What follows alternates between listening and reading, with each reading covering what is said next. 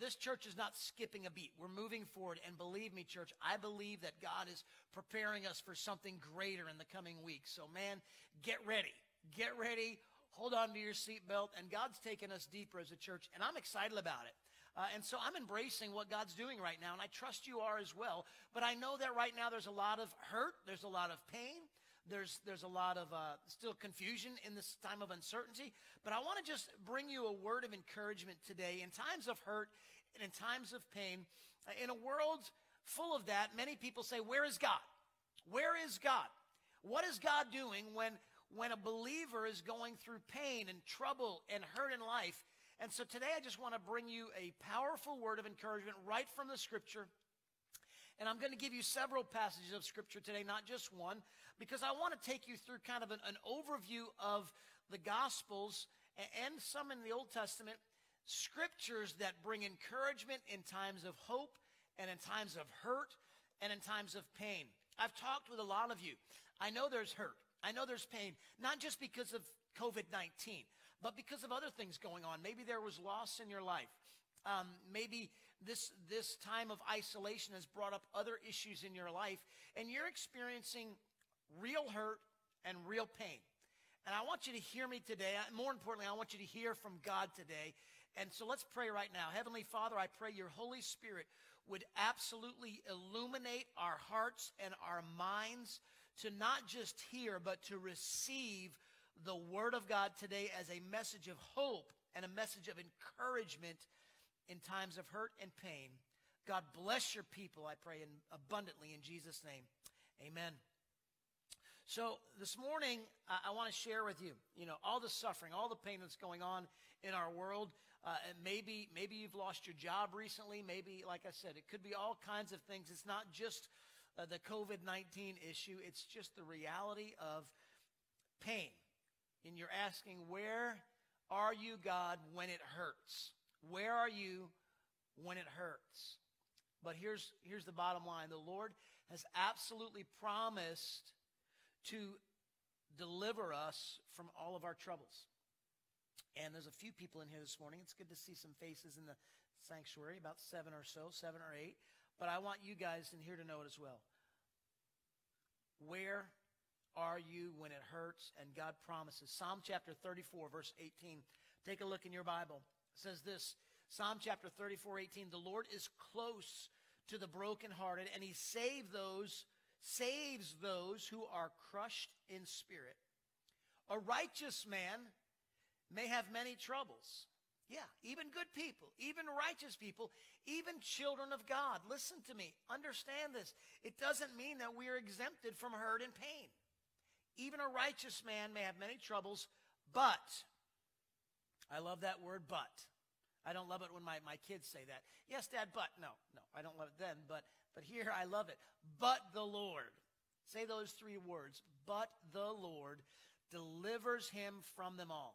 You know, in the Bible, from Abraham to David to the Apostle John, they were all afflicted. They all went through heartache.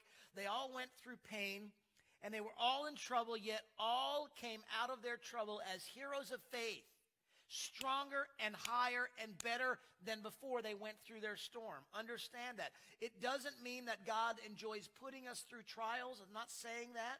It's not that God glories in that. But in the world of sin that you and I live in, there is pain and there's hurt and there's trouble and there's affliction. But God will deliver the righteous out of it. I'm going to give you four points today. The first one is this God tests our heart in our hurts. God tests our heart in our hurts. There's a heart testing going on, guys. We're all going through it. And, and we don't necessarily always love it. And we say, oh, it hurts. But do we believe and do we trust God in the midst of pain and suffering? That's what we have to look at. Do we believe you? Do we trust you? Do we know and believe the promises of God even with everything that looks impossible. Even with frustration, like I said, even when, when we don't agree with people over us or the laws that are, that are kind of overreigning us, even when that and things look impossible, do we trust God even when we don't understand his ways in our lives? Or our trials. So listen, our trials can be a test of faith. Look at Deuteronomy chapter 8, verse 2. Our trials are a test of our faith. Remember how the Lord your God led you all the way in the desert these 40 years? Sometimes this whole pandemic feels like we've been in it 40 years, right? Where I, have heard so many people say, people say, Pastor, I'm done. I'm just done. I get it. I understand. I feel the same way. Is it possible that God led you all the way in the desert these 40 years to humble you and to test you in order to know what was in your heart, whether or not you would keep his commandments? You see, every trial the Israelites went through from the Red Sea to the Promised Land was a test of their faith. God was testing their heart to see whether they would be faithful to him. Remember Shadrach, Meshach, and Abednego. They went through it too. King Nebuchadnezzar asked the people to fall down and to worship the golden image that he made and they said no way not not even if you throw us into a blazing furnace we are absolutely not going to bow down we are not going to serve you and even if you do that our god will rescue us from your hand. Remember what the words they said? But even if he doesn't even if god doesn't that's what they said even if he doesn't rescue us we want you to know that we will not serve your gods or worship the image of gold that you have set up and so, as a result, what happened? They were bound up, they were thrown into the fire, and, and the king made it even seven times hotter. You know the story. As the king and the people were watching, they all of a sudden noticed there's a fourth guy in the furnace. And the king said, What in the world is going on here? See what the king said. Daniel chapter 3, verse 25. Daniel chapter 3, verse 25 and through 27. He said, Look, I see four men walking around in the fire, unbound and unharmed, and the fourth looks like a son of God, of the gods. Nebuchadnezzar then approached the opening of the blazing furnace, and he shouted, Shadrach, Meshach, and Abednego, servants of the Most High God, come out, come here. So they came out of the fire. And the satraps and the, the uh, prefects and the governors and the royal adversaries crowded around them. And what did they see? They saw that the fire had not harmed their bodies, nor was there a hair on their head that was singed. Their robes weren't even scorched. They didn't even smell like fire. So what, what, what does that have to do with what you're going through, what I'm going through, what we're going through, the hurt, the pain, the harm? God tested them. And they proved to be faithful.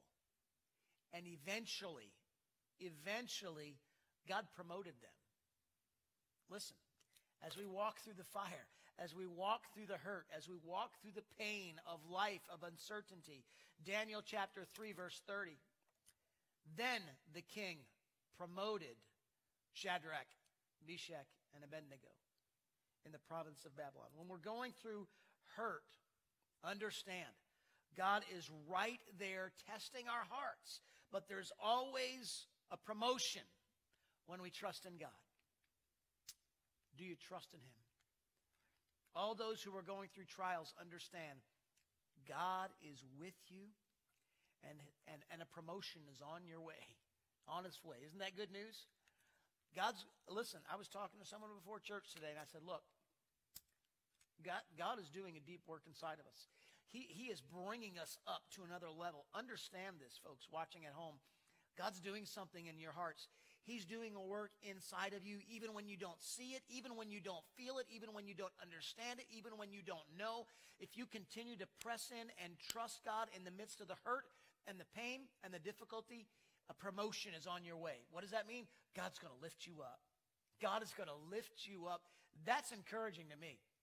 That's when I can stand in here and, and jump up and down and get excited and worship God because there's, there's something good headed your way. Hang in there. Number two, God directs us in our hurts. Unaware to us, God is directing us when we're going through these hard phases in life. 1 Kings chapter 17, after telling the super prophecy of his life to King Ahab, Elijah was, if you remember the story, Elijah was led by God to hide in the Kerith ravine. And God directed the ravens, the birds. Uh, you may remember the story.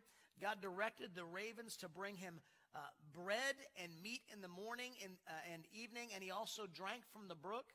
When the whole country was in famine and in drought, God's servant was amply provided for and supplied for everything that he needed. But sometime afterward, the brook dried up, the Bible says, and there was no rain in the land, and the ravens stopped bringing food.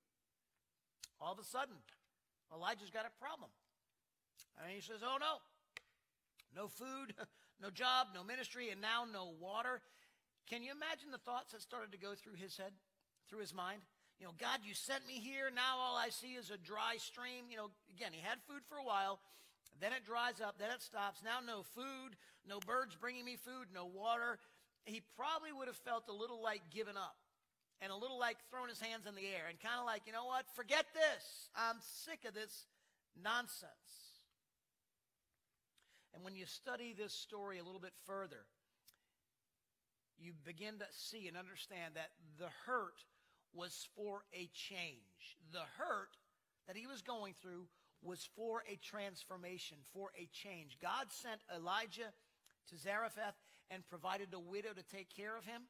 And when God dried the brook, when the brook dried up, listen, God wasn't going, oh no, the brook dried up. Oh dear, how did that happen? I mean, God, God allowed that to happen, and He had already pre planned ahead of time. He had prepared everything needed for him at Zarephath. God was directing Elijah to a new destiny. So God used that time to force him out of a place he was to go to a new place to transition and to change. And you see that sometimes, listen, sometimes God allows hurt to get us moving, to push us out of where we're at. Sometimes God has to allow that so that you are inclined to say, hey, I need to move. I can't stay where I'm at. Are you with me? Maybe you lost a job. Maybe you've gone through a hard time. Maybe this whole, this whole pandemic nonsense has really pressed you, but it's pushing you out. Sometimes God allows that. Don't give up in your trials. Don't give up. Look by faith. There's a greater destiny coming your way, church, when you have the eyes of faith. Look in faith and say, God, I trust you. God, I believe you. God, I know that you're allowing this to move me the direction I need to move. The third thing I want you to hear this morning is that God protects us in our hurts. He protects us. Sometimes God uses failures and problems to, to protect us. Joseph was, was obviously the story there, his, his father's favorite son, and as a result of, of that favoritism, his brothers were filled with hatred and bitterness toward him. And then one day, their hatred uh, caused them to sell him into slavery, right? Traveled uh, through Egypt in the caravan, and, and all that happened so quickly in his life. One moment, he was the, the favorite son. And before you know it, he was outcast, thrown into a pit, put in chains, sold into slavery. Life couldn't seem to be any worse for Joseph, right? He felt defeated. He felt lonely. He felt unloved. He felt uh, abandoned. He felt rejected. I'm sure he had a lot of pain from being going from one place to another so quickly, being hated and despised but God, again, those two words, but God had a purpose. He had a plan. God still has a purpose. He has a plan for you at home, listening, in here, in the parking lot. Understand this. A plan for what Joseph was going through. God took him out of slavery and he made him the ruler in Egypt, second only in power to Pharaoh. Imagine that. Going from a slave. How does that happen, God? That's the only way it happens, right? Years later, during the time of severe famine, remember Joseph saw his brothers once again. They came to Egypt and they were, they were begging for the privilege to buy food. They had no idea that the Egyptian ruler standing before them was their, their brother Joseph, who had once uh, been, he, they sold him off. Finally, Joseph reveals himself, and they were absolutely petrified with fear. And they begged Joseph, please don't kill us. So what does Joseph say back to his brother? Look at Genesis chapter 45, verse 7 and 8. God sent me ahead of you to preserve for you a remnant on earth and to save your lives by a great deliverance. So then, it was not you who sent me here, but God. You know, Joseph probably felt defeated and a failure until this very day, away from his family, all that, but now he realized it was God's protection upon his life. He all of a sudden now has a new perspective. Oh, Now I see, God. Uh, you know, we've, we've heard the saying, hindsight is always 2020. And you look back, you know, when you're this close, you can't see clearly, but some time, some space, some distance, you begin to see another perspective. Remember, through Joseph's trouble, that God even protected his family. Genesis 45, 5. And now, do not be distressed and do not be angry with yourselves for selling me here because it was to save lives that God sent me ahead of you. Looking back and saying, look, I, I know that God allowed this. He allowed you to do this so that, but God, church. Right now, I get it. We're, uh, we're frustrated. We're growing impatient. We're, um, we're done. I said it myself. I'm done with this. I'm done with the masks. I'm done with the social distancing. I'm I want to hug you. I want to love on you. I want to I want to be with my family, my church. I, I get it. I know how we feel but God. Let's trust God. Let's continue to walk in faith and walk in obedience and know that, uh, you know, when you're going through trials, when you're having heartache, when you're having hardships or hurt and pain in your life, unbeknownst to you, God's hand of protection is all over you. God is with you. Number four, hurts make us rely on God. Sometimes it's only when we're crushed and only when we're down that we see the face of God and we wholeheartedly learn to trust in God. And, and that this is a time what's pressing us. Remember the Apostle Paul, what he said about his hardships. 2 Corinthians chapter 1, verse 8 and 9. He said this We do not want you to be uninformed, brothers, about the hardships we suffer in the province of Asia. We were under great pressure, far beyond our ability to endure, so that we despaired even of life. Indeed, our hearts were felt, uh, our hearts, in our hearts, we felt the sentence of death. But this happened that we might not rely on ourselves, but on God who raises the dead. You know, scholars say that this trial was, was uh, the great riot that broke out in Ephesus, talked about in Acts chapter 19. And the life of, of all Christians in that city was under threat. And Paul was one of those believers, and he must have gone through some incredibly emotional stress and turmoil and trauma, physical threat during that time. In fact, there's one version, the Revised Standard Version, says it this way Paul says uh, that he was utterly, unbearably crushed. He came to the lowest human spirit could come to, the uttermost sense of despair. This is what Paul said we felt that we had received the sentence of death. Imagine and feel the heaviness of Paul's heart. It was absolutely hopeless. He had given up, there was no way out. But then he adds, but that was to make us rely not on ourselves, but on God who raises the dead. Paul says this very clearly that the trial was to refocus his attention back to God. God is refocusing. Listen, church, listen to me. Look at me. God is refocusing our attention back on Him. Not on me, not on us, not on the situations and circumstances, on God. And this is a time to refocus. And I want to encourage you to embrace this time to continue. After going through the trial, see what Paul says in, in 2 Corinthians now in chapter 4, verse 8 and 9 said this We are hard pressed on every side, but not crushed. We are perplexed, but not in despair. Persecuted, but not abandoned. Struck down, but not destroyed. Paul says it very boldly that, that hurts and hardships and trials cannot destroy a child of God, but in fact promote us. Once again, we see this. Your challenges cannot destroy you. What's going on in this world is not going to destroy you. It cannot stop your eternal spirit, and you will not be crushed. Or crushed, but you will not be abandoned. One of the major reasons that God allows suffering is to refocus our trust in Him. And that brings us great hope. He is in control. Listen, God is at work in your life, even when you don't recognize it, even when you don't understand it. He is in the storm with you. He's calling you to rise above the storm, Right now, this moment in time, we've got an amazing opportunity to rise above the storm that we're in. Listen, and your situation, whether it has to deal with COVID 19 or not, but here's, I want to share this little illustration with you about eagles. I love to watch eagles. I have a friend here, he lets me uh, use his uh, kayaks and float down the river on the Kennebec, right, Andy? And I go back there and you see some beautiful eagles soaring over you.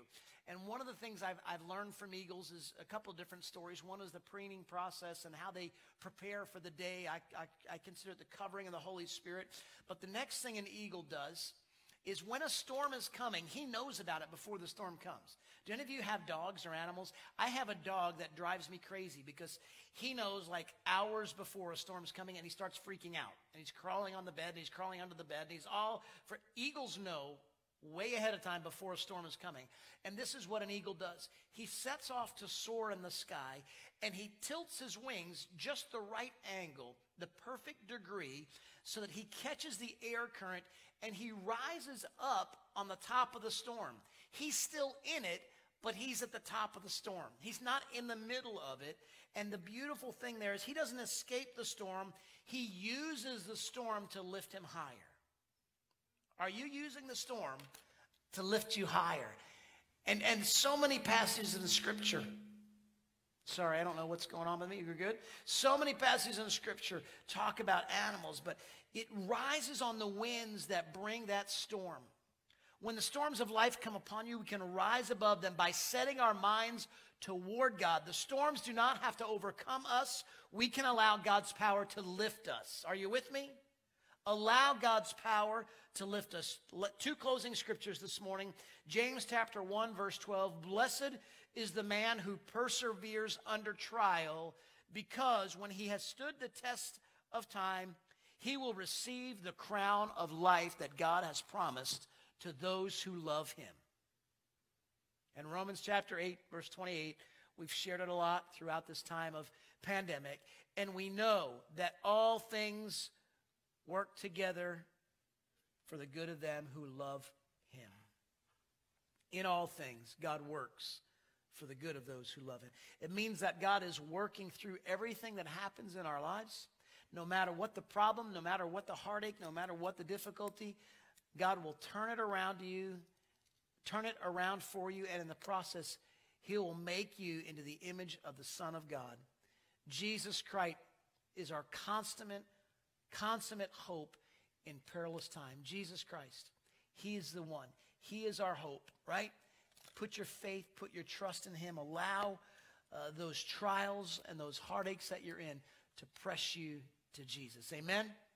Thank you for tuning in with us today, and I can't wait to see you next week again online. I know that we're distant right now, but we're getting the sanctuary ready. We're warming it up. The seats are prepared. Uh, Pastor Zach's going to come, and he's going to close us in prayer, and I'll be out in the parking lot in just a minute because I want to say goodbye to you all again, and happy Mother's Day to everybody. And uh, we trust that you will have a blessed day. Again, kids, take care of your moms today, and uh, dads help do that as well. God bless you. Have a great day in His presence. Thank you, Pastor Zach know that God does work together everything for our good as long as we turn our eyes on Him. So uh, that's a that's a really awesome thing to keep in mind, especially right now. So let's pray. Lord, we love you and we praise you. We thank you that you are good. We thank you that uh, you're speaking to us. We thank you even for the, the opportunity that we have to listen to your word and to get together, whether it's in the parking lot or whether it's online, Lord. We just thank you that your body can still gather and uh, hear from you. So, Lord, I pray that you'll help us to remember today and this week that no matter what we're going through, we can turn our eyes to you and we can know that you have it all taken care of. Lord, that we don't have to worry, that we don't have to stress. Lord, just help us to, to keep ourselves focused on you, not on what's going on around us, not on the things that we feel like are, are tearing us down, Lord, but help us to know that you're going to build us up that we can uh, that we can just let you hold us up. We love you, God. We praise you. We give all these things to you because we know that you're good. In Jesus' name, Amen.